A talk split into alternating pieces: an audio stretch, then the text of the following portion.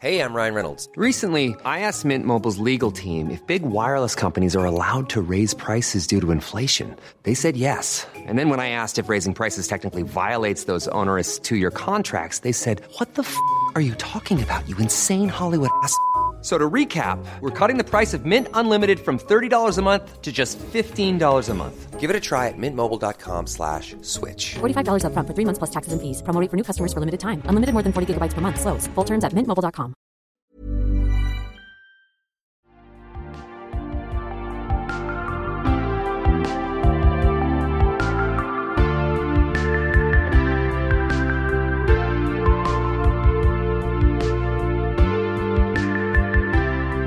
Welcome to another episode of WA Exposé, a podcast about local arts by local artists. As always, I'm your host, Aria Scarlett, with the immense privilege of recording this podcast on Whadjuk Noongar Boodja. Today's guest is a fully automated weapon of sound with no safety, with armor-piercing bullets that will hit you straight between the thighs. No stranger to fancy hats, they are the only two-time title holder of Miss Burlesque Western Australia, having claimed the title in 2014 as a blushing debutante before coming back 6 years later with new tricks and shticks to earn the title once more in 2020. Adding more titles to the mantle, they are the 2020/2021 Miss Burlesque Australia Entertainer of the Year and recently returned from Las Vegas where she achieved the coveted title of Miss Viva Las Vegas second runner-up. And then I'll breathe because there's so many titles. Oh, my God. Don't say them all. She has been tearing up stages and snatching titles with her balls to the walls style of burlesque throughout Australia, Singapore. I don't even know what I did there. That's fine. USA, the UK and Europe. And it is my absolute pleasure to be sitting across from the glamour spud with the well-beaten mug. It's Lucy Lovegun. How are you? Terrified. No, I'm pumped. I'm excited. I hate hearing about myself. It's weird, but hey, it's cute. We did the thing. You did it. You're doing it right now. Yeah. That's so fine and good and fine. And it's done and it's over. And actually, thank you so much for joining me. I am excited to be here. I am. I just get very nervous. Little known fact, terrified human. Terrified egg. We love terrified eggs. But okay, so I'm going to pretend that this is a normal human show and not me fangirling for the next hour. But for you, why burlesque? Well, this is probably one of my favourite things to think about because it really shows my age. And so I 100% watched a movie, but it wasn't Burlesque the movie. It was Moulin Rouge. Ooh. Going back a long way. I was literally like end of high school and I saw this movie. I was like, oh, my God, corsets are amazing. And literally that was the thing that sort of like stuck in my brain hole for the longest period of time was this fashion of it really and like my ill-educated idea of what the Moulin Rouge was. And it took years because very shy scaredy cat human being, the idea of getting on stage ever was not a thing a million moons ago. And it took me maybe 6 or 7 years before I actually got into a class through peer pressure, but not mad about it. It all just came from this idea of like, oh man, corsets are cool. What does corsets? Burlesque? Yeah, Moulin Rouge is burlesque. That's totally a thing. I love that. Mm. And yeah, I think my first experience with burlesque was like a hen's party. I think it was my sister's and I organised Sugar Blue to come do the hen's party million years ago, 13 years ago. And then I eventually did a class and I realised that it was cool. It didn't matter that I didn't have a dance background at all. It was just like learning movement and hearing the music and I think that was really good for me because I'm not a 1, 2, 3, 4, 5, 6, 7, 8 kind of girl and hearing that it's like, you know, weird sounds to go with the music. I'm like, oh, yeah, that sounds all right. But, yeah, it was really funny for me because I, as I said, like so shy, like debilitatingly shy. I couldn't talk to people and really struggled. So I was the person at the back of the class, the back of the side of the class. If I stepped on like a floorboard and it made a creak, I was like, oh, no, don't look at me. I didn't even like stand in front of the mirror like during the classes. I was just like, let's just hide back here. I'm here. That's number one. Yep. And, yeah, I had some really good teachers and, like, slowly started talking to people and eventually making friends and things like that. And it was just a really nice experience. Like, everyone was so lovely and it was a nice time. And I was like, all right, and keep doing that. Yeah. Well, when you first went into these classes, were you looking to perform, or were you just looking for like, I need like a little community of lovely people? Like, what was your drive to get out there besides peer pressure? I think like, I mean, I've always been like, I guess like an introverted extrovert. Mm. So as much as I'm shy on the outside, the inside of me really loves the kind of creative things. And I'd never had much of a creative outlet. And when I started doing the classes, or like the idea to go do the classes, like I want something that I can be a little bit sexy. And then I loved like the side where I got to like make my costume, and like I was always excited to perform. Mm. I was like, yeah, I want to go do that. I want to go do the thing up on stage. Can I? Who knows? We'll find out. It was very much that. But I don't know. I wanted to give it a crack in all the aspects of it. And then eventually I was finding how many boxes it was ticking for that side of me that I didn't let out very often. I was like, oh no, this is quite nice actually. Do you remember your first solo routine? I do. Oh, my God, this is my favourite story when I teach my solo students. I'm like, okay, kids, let me tell you everything I did wrong. Oh, my gosh, my first ballet solo, wait for it, sit down, kids, it was to Feeling Good. Oh, was it? I wonder who did that song? I think it was a certain Bublé. I did the Muse cover. Thank you very much. Okay, sorry. My bad. It wasn't Michael Bublé. I'm so sorry. Slight bonus points, only barely. And it was 100% housewife breaking free of the confines of, I don't know, aproned lives. Oh, it's an original concept I've never heard before. Oh, my God. I was like, oh, revolutionary. But, you know, it doesn't have to be revolutionary. No, so it doesn't. It never honestly important. Does, to be fair. Like, you know, sometimes you just want to create art and do whatever you feel like for the sake of it because it brings you joy. Isn't that why we do art? I don't know. I feel like that probably needs to be like on repeat for a few people right now. It's like, just have fun. But, yeah, I did that and I did that. And my second one was like a sunbathing kind of nude beach thing, and then I did MBA. Like I didn't even. I got that's the best. I got confidence. Well, I call it bullied, like or peer pressure. That was like, yeah, you should do it. It was my teachers and now good friends Agatha Frisky and Kitty Lichua. They were like, you should do it. I'm like, I don't know. And I just did it. I've done two solos. Literally, had I even done? Yes, no, I did. I'd done two solos and then that was about it before. Wow. Okay, so this is actually really interesting to me. No, it is. It's fascinating to me. First of all, I didn't even know you were allowed to win twice. I didn't know that was like allowed. Yeah. But like, why not? Oh, that's great. That's awesome. They changed the rules and it'd been yonks. So like 2014, I did my first solo in 2013. Mm. So I think it was November 2013. Hi, yeah, it's my 10-year anniversary. 2013, end of 2013, Lucy Lovegun was born onto the stage, the first solo, and then I think it was the September of the next year I did MBA. And that was back when there was semi-finals, so like there was a lot of hoops to jump through. And, you know, I was a kid. I hadn't developed who I was so much. Well, I was true to self then. I think I look back at it and like I was just doing me because why not? Well, that's kind of all you knew how to do. Yeah,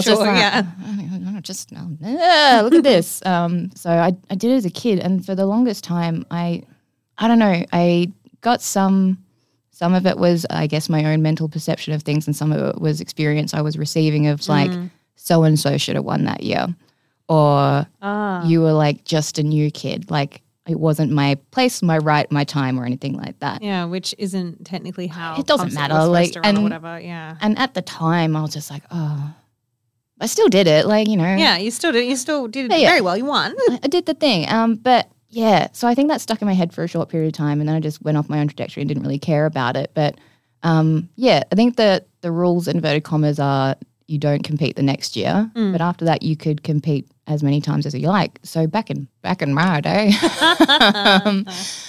there were heaps of competitors across the East Coast mostly that were performing at MBA many times, winning many titles and like really, I guess, going gung-ho for that big crown. But multiple titles from either the same state or different states. But yeah, it just was never a thing. I got to several many years later, I'm like, am I relevant anymore? Who knows? Does anyone know me? I was just 100% my psychological time. Pick up my jaw off the floor. I'm so mad. Oh my goodness, though. But that, like, my brain is just a tough time to go through. I think people have to remember that there's like a person behind the persona.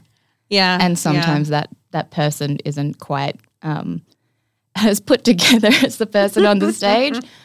Should they be. That's a high-ass bar to reach. Oh, God, I would be an irritating human being if I was that level of like, I think I'd be divorced. Right? Who wants to deal with that? Nobody. But, yeah, I think, you know, we've all got our insecurities and things like that, but I just didn't know if what I was doing anymore was like what people were looking for.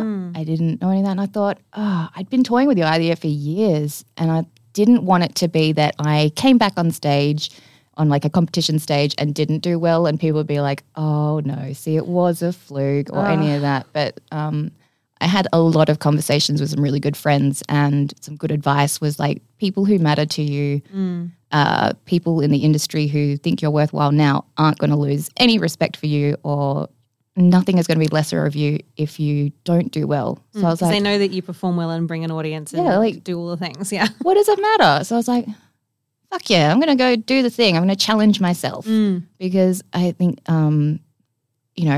that sort of level of stage on a big stage with like some guidelines, because sometimes don't we love a guideline to like put us on a good trajectory? Yep. I was like, I want to create a couple of like really big good acts that just push myself and see how creative I can be. And I don't know, it was just a nice time. I love creating those acts. Yeah, and then creating those acts in like what was one of the toughest years for WA in general. Like why the hell would you pick 2020? Like, that's insane. Like, what a challenge. What a cool challenge, right? My goodness. I tell you though, trying to like get fabrics delivered and things delivered when it's like, oh, you've stopped delivering to Australia? Great. But if we hadn't had like the postponement of the show, it could have been different. You never know. Like, I think I really used that gift for me, was having it postponed to like be like, okay, now's the time to just work harder. Yeah. But yeah, I love competitions because I think it's a great opportunity to push yourself. For me, it's never about I want to beat other people. It's just like, no, I want to put my best foot forward. I want to give myself the best opportunity to succeed and put out really fun and great acts. And both times I've done it with somebody. So like it's such a sense of camaraderie. So the first time a pal of mine, we did it together throughout the whole thing. We both like, our goal was like, I just want to get through to the finals. Wouldn't that be nice? And we did. It was cute. And then this time round in 2020, I got to do it with Kitty, which was such a beautiful full circle moment for me. And we worked really closely together and it was really lovely. And like, it's just when you get to create like a thing you love with somebody you have such admiration and adore for, and like creative minds working together to create your own individual things. It was just so beautiful and nice. And then we got to go through the night with a pal. So you all know what you're experiencing. It's just like, it doesn't matter if you don't win at the end of the day, because I've had a bloody lovely time. I got some sweet acts and you get some wicked feedback at the end, like to like help guide. There's so much more to it than just a, And then if you do win like you, it's even better. I've got to say that like, awful. I am very lucky. I'm very, very blessed that I did get those opportunities to like put my best foot forward and then to have it received well. Like in my mind, like my classic act was a giant risk. I'm like, I'm pushing the lines of what people's interpretation of traditional burlesque at that stage was, because they changed the rules. But I was like, have I found a loophole? Can you explain that for people who may not have seen it? Yeah. So, I'm sure we've all heard it on the podcast a few times about like burlesque is from Burla, and that is all about parody and satire. And I thought to myself, I'm going to burlesque. And I've kind of been doing that a bit throughout my career, as like kind of a style like a burlesque. And I thought, oh, do you know what? It's really funny all the silly tropes we have with classic burlesque and people's very cookie cutter idea of what classic burlesque can be, and they get bored of it. I'm like, let's start broadening people's horizons on what can be traditional burlesque, and is to a degree, because there were still people doing funny bump and grinds back in the day. You look at any of those moves, I'm like, That's hilarious. It's have you ever watched Betty Page? It's very funny. There's like sparkly doorknobs moment. But yeah, so I burlesque. So every single move I put in the act was rigorously studied from watching Jenny Lee and Sally Rand. So every single, like, I studied so hard. I watched so many real videos and so many photographs and so many magazines and books going through to study shapes, formations, combinations of things, use of costumes, and everything I did was a move that had been done in the correct era and is just seasoning, I like to call it, that I put on top to bring that burlesque element into it. So that's where I come from a lot of my traditional and classic style burlesque, because I'm like, everything's a legitimate, inverted commas, move, but it's just done in a bit of a different lens, I guess, a bit of a different view. And that's funny to me. I'm just like, wouldn't it be funny? The parody song of parody songs. Absolutely. It's like, was it like a hat on a hat? Yes, which burlesque performers love to do. We love a hat and a hat and a hat and a hat. Absolutely. Tiny hats, burlesque. Yes. But yeah, and I don't know, there's just one of the funniest things to me in burlesque is when it's a traditional burlesque in, and this is no shade because it's still beautiful, but it's just for some reason funny to my brain, is it's a traditional burlesque act cut into two where it's like, I'm going to do the parading portion, get to a certain level of nudity, and then I shall reach invisible hands through to the curtain and fans will appear. And I'm just like, it's so beautiful. And there's literally nothing wrong with it. But my brain is just like, why is this so funny to me? It's like, it's two things. Wouldn't it be funny if I reached to get my fans and a stupid prop arrived? Yeah. And then things just spiraled. And I had a giant balloon, which Sally Rand made famous, I guess. And in later years, Julie Atlas Muse made famous. And I actually have Julie's permission to do the act, which was really nice. So I emailed her to get go ahead, and that feels nice because a lot of people, I'm sure we've all witnessed in the world, can be incredibly protective and sometimes precious about acts and things like that. And if you've absolutely pioneered something in the neo world of burlesque, like Julie, which, by the way, about 4 people actually have done that. Yeah. So I don't know, it's wild. It's really good though, and I think there's a fine balance in that act. Having gotten to the pleasure of seeing it, is the balance between what is put on stage that is clearly for the burlesque fan, somebody who loves burlesque and has seen a bunch of burlesque. Yep. And then it just being a bloody good act if it's your first thing that you've ever seen, and then both of those two things playing off each other. I think that's something that I like to put in jokes in. Mm. So if you watch the piece, you're like, hello, yes, that was quite entertaining. That was good. Kneecap, don't know, but okay. But for people who do have that next layer of insight on, it's like, I get it. What a dickhead. Is it hard creating, because there are multiple acts that I feel do a little bit of that, right? For you at least. Is it difficult trying to find that line between creating acts that are accessible to a newbie audience and acts that are for those people who are veteran burlesque goers and people within our own scene? I don't think I'm ever trying to make anything explicitly for one thing or the other. I think more often than not, I'm I want it to be something I'm having fun doing. Yeah. And what's my intention behind the piece? Am I there to make people laugh exclusively? Am I there to make people feel awkward in their pants while laughing? Am I there to just be red hot sexy time? So for me, it's what my intention is, and then how I'm keep coming back to that through what I'm doing. So if I'm trying to do sexy funny, which is kind of my shtick, it's as long as it's sexy and it makes me laugh, I'm having a good time. And then it's just, I have the little giggle to myself where as I'm doing my rehearsals and creative process, I'm this is a trope. I've just gone into things. I'm okay, well, if I do this maneuver, but if I come at it from this angle, it's still doing the maneuver and then funny for people who are shoulder rolls, I see. Yeah. It's the difference between a family movie and a kids movie. Yeah. right? Like probably this is the worst analogy, but I'm going to steamroll ahead and do it anyway. Like the kids movie that like the adults have to just sit through and they hate it because it's just like the most boring thing mm-hmm. on the world and none of the jokes were towards them.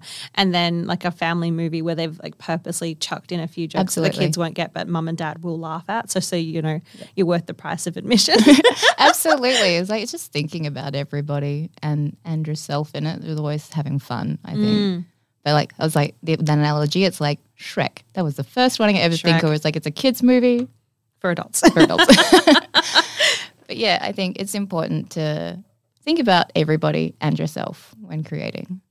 Yes, completely. And this like character you were calling it like the sexy, funny character mm-hmm. that Lucy Lovegun is. Has it always been that from jump, or did you get to go through lots of different stages before you've landed on her? Yeah, I don't think. I see my tagline is dirty, sexy, funny. So there's like all sides to me, and I like to perform a lot of different styles. But I think the one that I am most known for and like tickles my pickle particularly is this sort of like sexy, funny thing. I've already forgotten the question. No, just like did you go through lots of stages of like creating different characters first, or did you land on her immediately? I think I have always been very expressive and if I'm uncomfortable, tend to make a joke about something. So I think for me it was kind of a crutch to fall back on making something a bit funny. But I've done all sorts over the years, and I think it's just playing within finding what your bandwidth is. My favourite analogy for burlesque and finding what your style is that burlesque is a giant spectrum. It's so large. It's not just dance, it's performance art, and goes all the way from like dark and creepy, like gore-esque, to really beautiful pin-up showgirl. Yeah. And it's such a huge, huge spectrum. And no one performer a performer is like a rubber band, and you have to like find out like how stretchy is your rubber band, like how big is it, where's it going to go? Maybe it's a small one, maybe it's a really big one, but that's fine. And like throughout your career, your time as a student, all of that, it is about like flexing the rubber band and placing it different places along that spectrum to try and see what's comfortable, what's fun. And like sometimes you fall on your face and like maybe that wasn't for me. Other times you're like, oh, I like that. I'd like to have another go at it. Yeah. And then, yeah, just throughout your time stretching the rubber band, placing it everywhere else so you can find where you fit. And that doesn't have to stay one way forever. You can always explore. And I think it's great to have opportunities where you can do little silly acts. You're like, I don't usually do this, but I'll give it a crack. But I think I've always been more on the comedic side, generally speaking. But I think I did an improv thing when I would be my 2.5 act, we'll call it. And that was just like classic burlesque without any shticks. It was nice. I've done straight up blues and jazz, which I love doing. I do a lot of stuff with Perth Cabaret Collective. Yes, yeah. Which is honestly performing to live jazz is just, it's right. Burlesque is meant to be performed to live jazz. And I do my duos with Veruca Sauer, like they're often a bit more ham and cheesy, which is great. And I get not cast, but like my role, if I'm doing solos more often than not, is just very traditional, beautiful things. So when I'm performing with them, I'm doing gorgeous gorgeous fan dances to just jazz, and it's beautiful. I'm not doing any shticks, or like I'm doing more classic styled bump and grinds, and sometimes some shtick, but not too much. Like I get to do both, and then occasionally I'll pop out something dark. Wicked dark. Where would you put one of your latest acts that is like the stupidest and the funniest one, which is of course like I'm going to call it Bogany with the esky and all that stuff. Where does that fit on the rubber band that is Lucy Lovegun? Oh God. I don't know. Did it fall off? Off the side, down the back of the couch somewhere. Yeah. Oh, you know, it fell in some crumbs on the floor, and I thought, yeah, right. Still good. I've taught Bogan burlesque classes before, just because I just think it's fun not to take things too seriously. Totally, yeah. Again, it's a parody, like you said earlier. Why does it have to be one version of things? Let's not take things too seriously.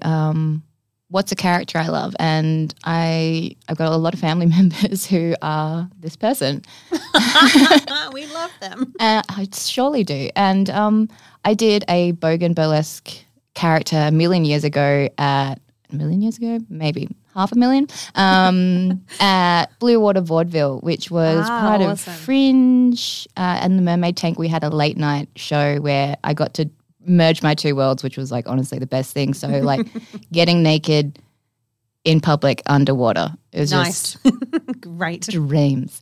And the last one that I did. So I created this bogan character for myself back then. Oh, cool. Okay. And that was a whole thing. It was – That water's never been changed, so congratulations whoever the next mermaids are. You're welcome. Fish the durries out. Fun fact, still actually the same costume, same shorts and same flannel that I wore in the water. And that we're wearing today, no. I mean, it's a different shade. But definitely reuse those costumes. Why create new ones? But yeah, I don't know. Where does it sit? I think it's very much on the I don't know why this word irks me, but neo version. So like neo being it's narrative driven and it's character based. Okay. So it's a modern interpretation of what burlesque is. So someone said to me once that burlesque is actually the art of keeping your clothes on because it's about holding on and drawing it all out. So I'm like, okay, that's nice. But moral of the story is like you slowly take your clothes off and you bring people along the way. So it fits in, but it's definitely along the lines of like creating a character and a storyline of what's going on. So I think it's probably, I don't know, the less pretty side, the more strange side of what that rubber band of analogy is. But yeah, definitely, yeah, it's just silly. Like, why not? It's just nice to put out like silly things with a beautiful, beautiful mullet. Yes, completely, of course. And you mentioned that you're not a fan of the word neo. Do you know why? Oh, I think it's just it starts boxing things. Yeah, okay. I don't, you know, it's like I've said classic and traditional like 16 to 73 times already. But yeah, that's specific, how do we identify things? But yeah, I don't know. I don't not like it. I think it's just, I guess it's an overarching term and there's nothing else really existing at present. So like, why? Oh no, I probably don't like, it's not that I don't like it. It's just, what else do you call it, I guess? So, yeah. I don't know. I get that. I get the exact same way. I actually agree with you. I get the same way with music genres because, like, ideally I just like to piss them all off and be like, we'll just go away and it can just be music. And then just people existing. Go like, yeah, exactly. People go, that's actually not helpful to me right now. Yes. So in a helpful sense, it's a great term. And I don't know why it's stuck in my brain then. No, I'm literally totally agree. I am the same way when it comes to music. We're going to take a quick break and then I'd love to talk about the local scene. Cute.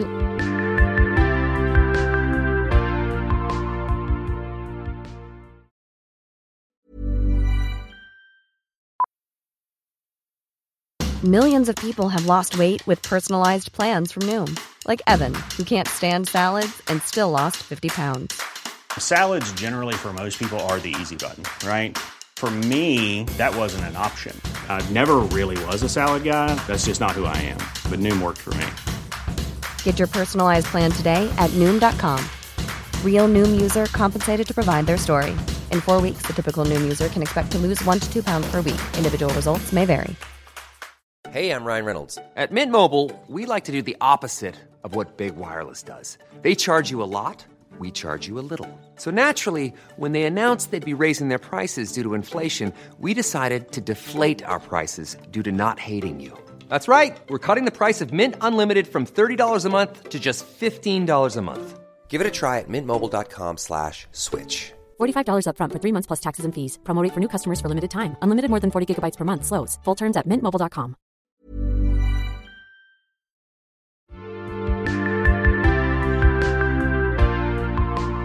And we're back. I still have the immense privilege of looking at Lucy Lovegun. Look at that. Oh, yay. Oh, I wanted the faces live. Oh, I'm getting a treat that no one else is getting. I am a booger. Honestly, I'm a human thumb. I love the faces you pull. I'm a big fan of their – I'm talking about the rubber band, rubber face, the like, elastic expressions. They're so good. It's just fun. Like, you know.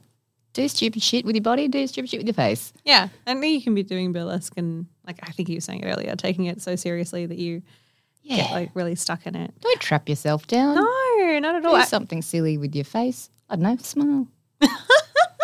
Sounds made up. If you want, you know, maybe.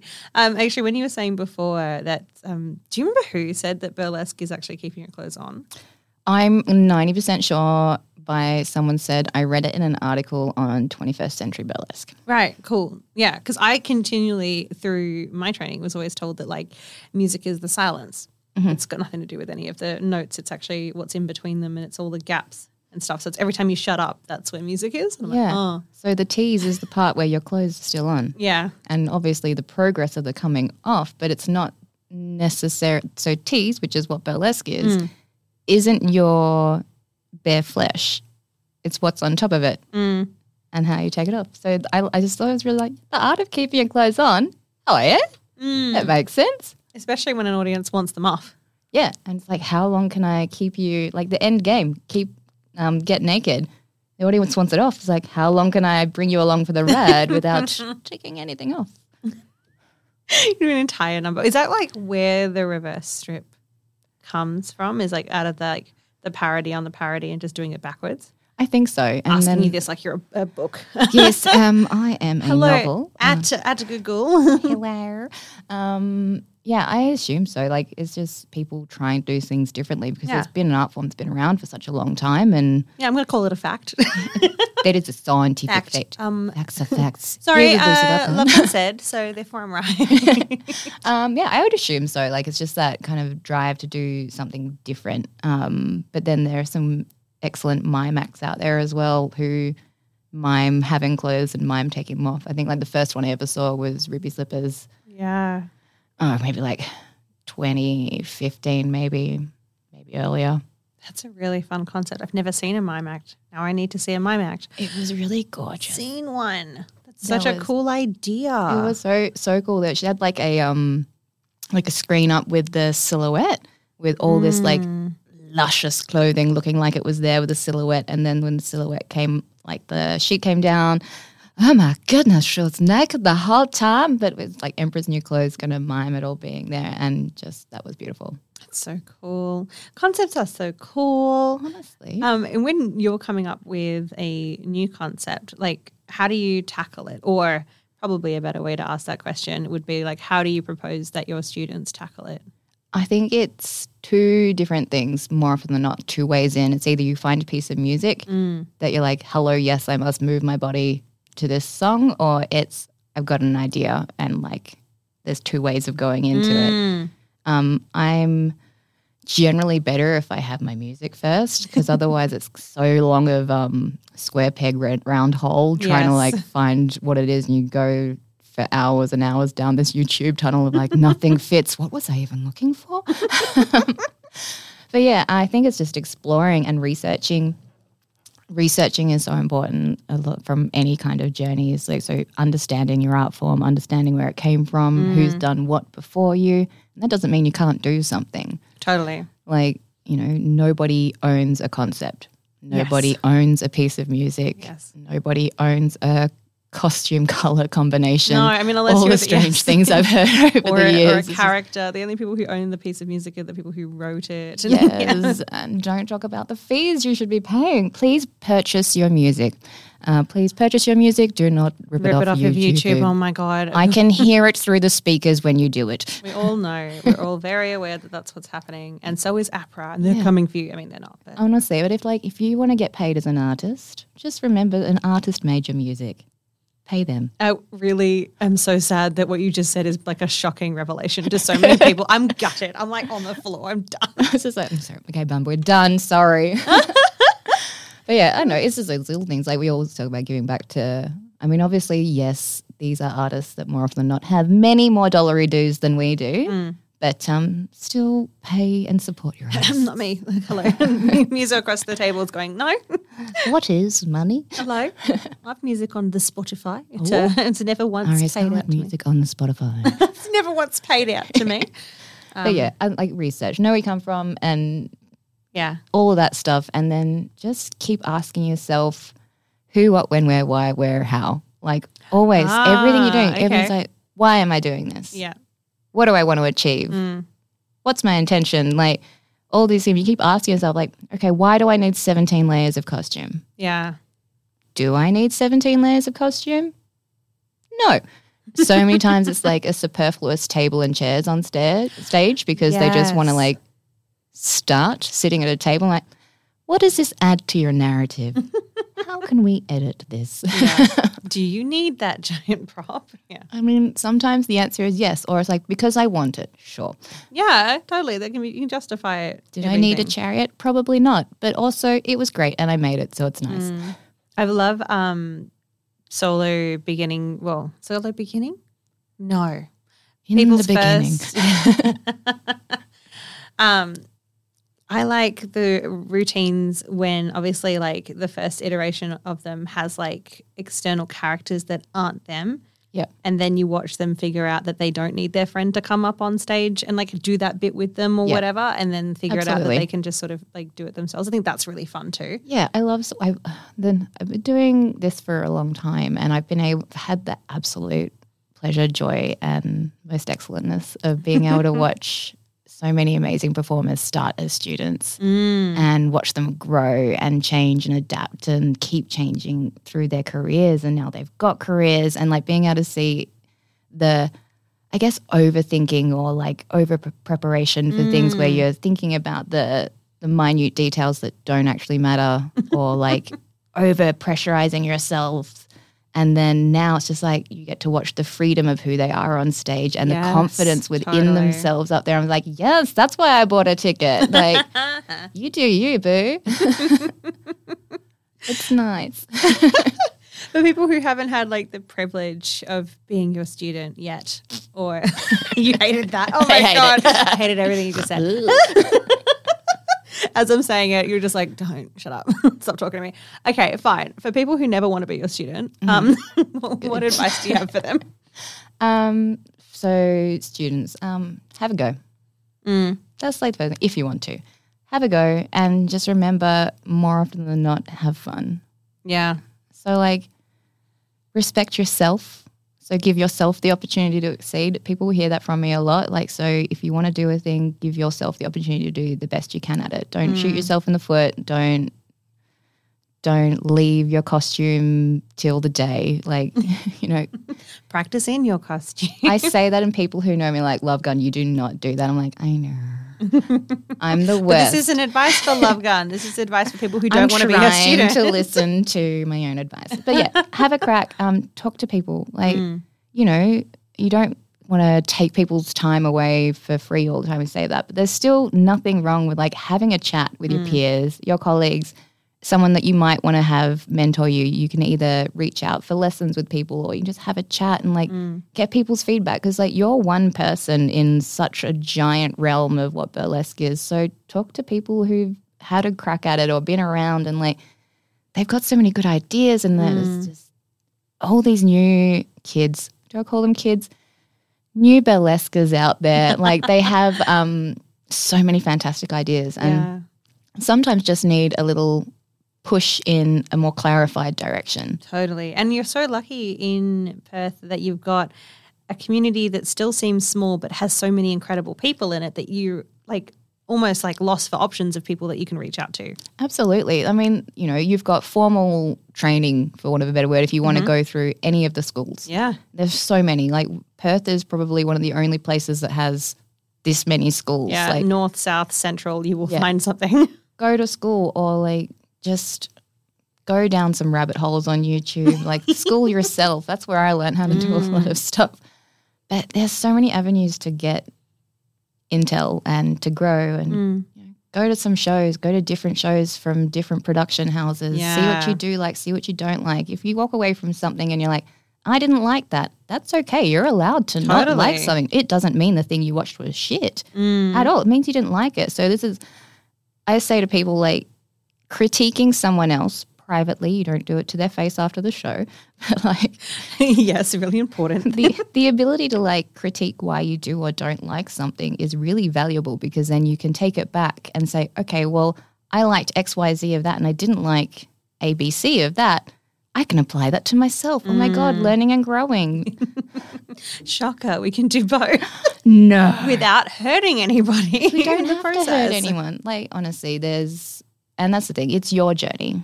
Your journey is separate from everybody else. Mm-hmm. There is no need to compare yourself to this person did one solo and got booked for a show, or I've done 7 solos and I've never gotten a show. It's like – it doesn't matter. It's your journey. So this is, give yourself the opportunity. Don't think about someone else. Don't compare yourself to someone else. Like, you're doing great. Have you put all these acts on stage and you had a great time doing it? Fuck yeah.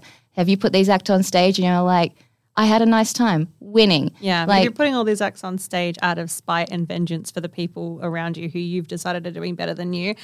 I mean, maybe reassess. Yeah, like, why? Yeah, just I don't know. Why? Like, honestly, I just want to see people supporting each other and, like, lifting people up for their successes. Totally. Because real talk, there are few and far between spots on stages for burlesque performers. 100%. More and more shows aren't burlesque shows. They are variety shows, which means there are less and less spots. And you know what? That's okay. Because that means we get to see more things. Yeah. And there are so many different types of shows out there. I'd say at the moment there are more show spot availabilities for kind of like the emerging and younger performers in that space. Like, because during COVID, that's what we had to create. Mm-hmm. We created this space because there was no one else coming into WA. Like, so we created this amazing like area for younger performers to grow, and like that was what there was. And now we're starting to have a shift in what's out there at the moment, and it's exciting. Get to see new shows, new producers, and there are so many more opportunities. But, you know, each show might have a theme. Yeah. Or, you know, it might be a really high caliber show, and that's okay. Or it might be a mid-ranging show, and that's okay. And none of us are the right person or the right act for every show. Yeah, nor should we be. It's not possible. And you know what? So I think it's, if you get a rejection letter for something, or you get turned down for something, it doesn't mean you're not good. Yeah. It doesn't mean your act's not good. It just means it wasn't the exact right thing that that producer was looking for. And I think it's so hard to not get upset when you feel like your art's been rejected. But it's not your art. It's just it wasn't the right fit for that show. Totally. And if you reread that rejection email, I bet, unless this person sucks, it does not say, hi, I actually hated everything about you and your art, so therefore I won't be booking you for this show. It didn't say that. There was no between the lines small print saying that at all. No, it did not say that. It said, like, thank you, we got an influx of applications and unfortunately you haven't been successful this time. That's normally the blueprint of what they say. Absolutely.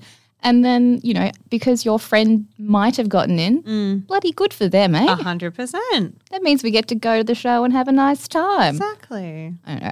I think that's the one thing it's very hard to navigate, because we put our hearts and souls into creating things, and then you feel this yucky feeling of like, oh, I'm not doing well and so-and-so's doing better, but it's just trying to reframe that. Totally. And I appreciate that when it comes to, like, we talk about our arts being so personal and our hearts and souls are in them. And then when it comes to burlesque, quite often your literal bare skin is on the line too. So I totally respect that it's hard to not take these moments personally, but understand that every person has gotten a no thank you email before. Absolutely. I sure have. Yeah, same. And I will get many more. Absolutely. Won't let that hold me back. I look forward to getting many rejection emails this week. And next week.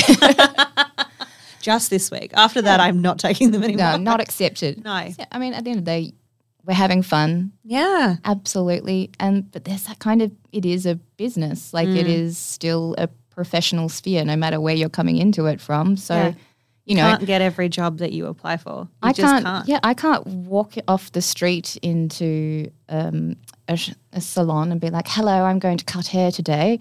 Like, I'm not the right person for that job. No. But yeah, I don't know. It's just wild to me. It's like, I was trying to think of what analogy for it was like the other day, where I was like, okay, burlesque is like sports ball.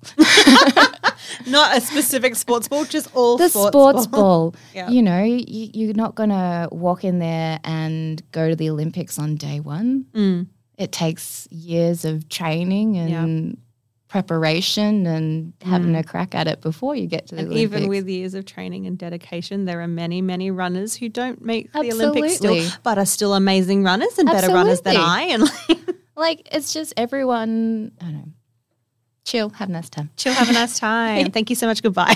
Okay, that's been my TED Talk on relaxing. Actually, I genuinely think that that is like really good advice, especially as we like warm up into what I'm going to call competition season here and stuff too. Like it's just close together. Yeah, it's just a good thing to keep in mind that you're okay. Yeah, you're okay. Absolutely. Like, you know, I think especially say Apprentice, that's a huge competition. Totally. It was never designed to be a stepping stone to MBA. That's not what it's there for. Important to note, yeah. It's not there to be a pressurized competition. It's there to like have a space, because there are so many of you beautiful performers out there, to have a space to get together, to work together, to put everything in one place. And yes, it gets judged. And yes, 2 people out of all of you get a title. Totally. Do you know what you get if you don't get those titles? Amazing feedback, amazing friends. By people who may not have had the opportunity to see your incredible art before. You've already been accepted into the show. You're already great. Yeah. You've already done it. Yeah. You're a winner. You've nailed it. You won. And then you get to go on stage. You get to go on stage with friends. You get to build amazing bonds that you'll carry through the rest of your careers or non-professional careers in burlesque. It doesn't matter. It's just such a great fun time. So have a good time with it. It's not there about crushing people. You're not there to crush people. That's terrible. Please don't do that. Please don't crush people, I think should be a general statement. Yeah. Like, can we not? But like absolutely push yourself. Yeah. Push yourself. Use it as like a, you know, fire under your butt to put your best foot forward and have a good time. Like honestly, I love performing. Performing's like, that's the, after all the hard work you do, the stresses and all that, performing's the fun bit. So go out and have a great time. And then the bonus prize, you get like friendships and useful feedback and photos and all the good stuff. And then with like MBA, it's the same thing. Or we call it MXBA now. I'm not. MXB, is it WA? MXM letters. So MXB. Is it WA? Yeah. Yeah. Wow. MX Bois. MX Bois?